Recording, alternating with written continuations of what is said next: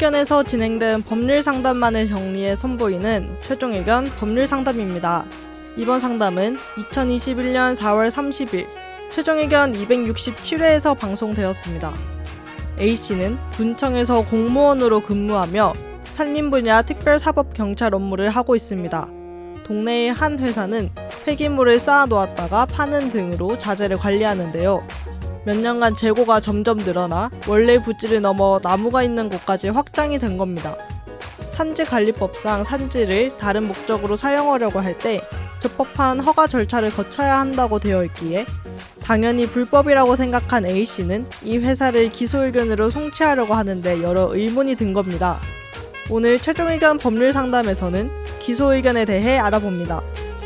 최종 의견은 사연을 보내주세요. 법률 상담해 드립니다.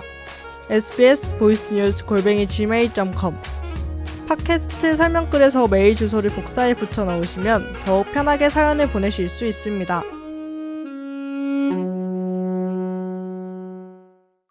안녕하세요. 지난주에 사연 남겼었는데 저는 군청에서 공무원으로 근무하고 있고 산림 분야 특별사법 경찰 업무를 하고 있습니다.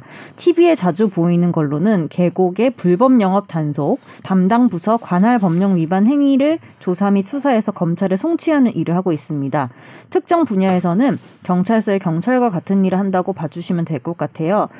저는 산불을 낸 사람을 산림보호법에 따라 처벌받게 하거나 숲이 우거져 있는 산에 허가 없이 나무를 잘라내고 다른 목적으로 쓰는 경우 산지관리법에 따라 처리합니다. 저희 동네에 하는 회사가 있는데요. 폐기물을 쌓아두었다가 팔거나 하는 식으로 자재 관리를 하는 곳인데 재고가 조금씩 늘어나 사용하는 면적이 점점 넓어지더니 원래 부지를 넘어서 몇 년간 나무가 있던 곳을 조금씩 밀어가면서 확장해서 사용을 했습니다. 산지 관리법상 산지를 다른 목적으로 사용하려고 할 때 적법한 허가 절차를 거쳐야 한다고 규정돼 있어서 저는 당연히 불법이라고 생각했고 기소 의견으로 송치할 예정인데 회사 쪽 변호사들의 의견으로는 고의가 존재하지 않는다라고 주장하고 있습니다. 해당 벌칙 조항, 별칙 조항에 고의가 아닌 경우 처벌하지 않는다는 내용이 따로 없다면 단순히 고의가 없었다는 주장만으로 무죄를 주장할 수는 없는 거겠죠? 네. 그리고 답해버렸어요. 네. 단호하게. 두 번째 문제는 옆쪽에 쌓아 올린 옹벽이 있는데요. 공장 부지 중간에 허가받지 않은 공간이 좀 남아 있었는데 어느 순간 회사가 따로 허가를 안 받고 15에서 20m 정도의 옹벽을 쌓았습니다.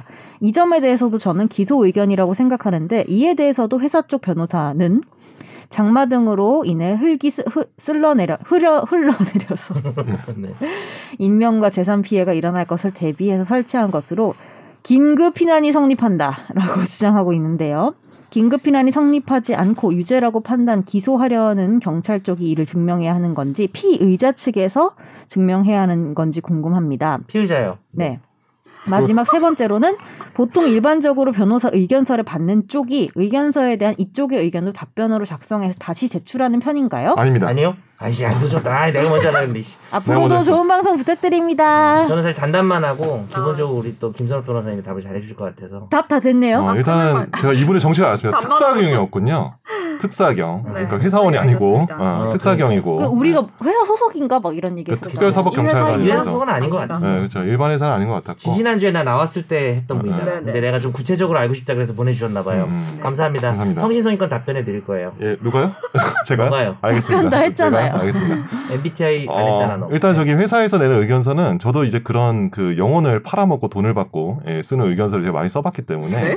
절대로 특사경 수사기관이나 검사 쪽에서 절대 대응하실 필요 가 절대 없습니다. 본인들이 판단해서 예, 증거관계 수집해가지고 기소를 마음대로 하시면 됩니다. 즉 변호사들은 음. 피의자나 그 회사에서 이렇게 써달라고 하면은 거기에 논리에 맞게 쓰는 거예요. 그쵸. 근데 제가 보기에는 이거는 골목을 기본적으로 했다고 하면 이거는 이제 산지 전용을 한 거거든.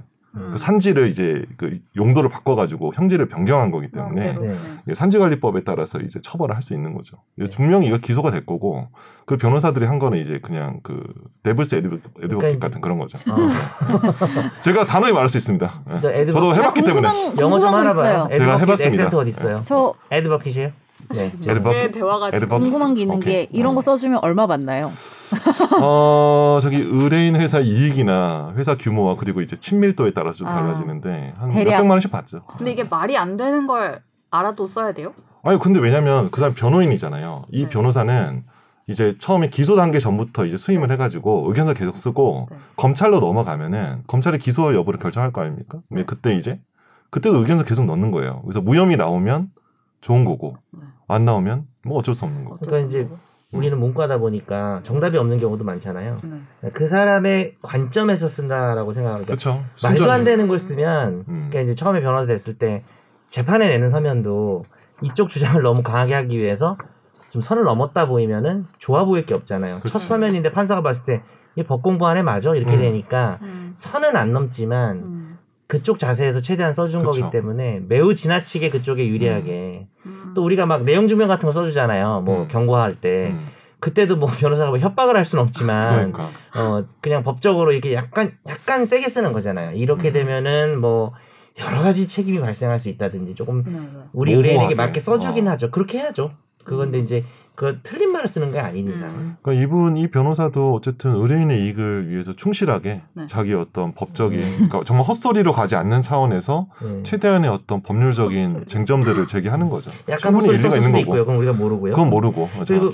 아, 법적인 얘기 조금만 더 하면은 아까 제가 너무 칼같이 답했는데 기본적으로 과실범은 그러니까 형사처벌, 과실이 있어도 형사처벌하려면 무조건 규정이 있어야 됩니다. 그래서 우리가 무슨 과실치사, 뭐 이런 뭐, 뭐 그런 과실치상 이런 것들은 다 범죄 규정이 있어요. 근데 음. 산지관리법에서 이렇게 하는 놈은 처벌한다 하고 이제 과실로 한 놈도 처벌한단 말이 없으면 고의범만 처벌할 수 있는 건 맞아요. 어. 근데 이제 아까 선욱 변호사가 얘기한 거를 딱 직접적으로 얘기하진 않으셨는데 이 사안은 고의가 있어 보인다는 거죠.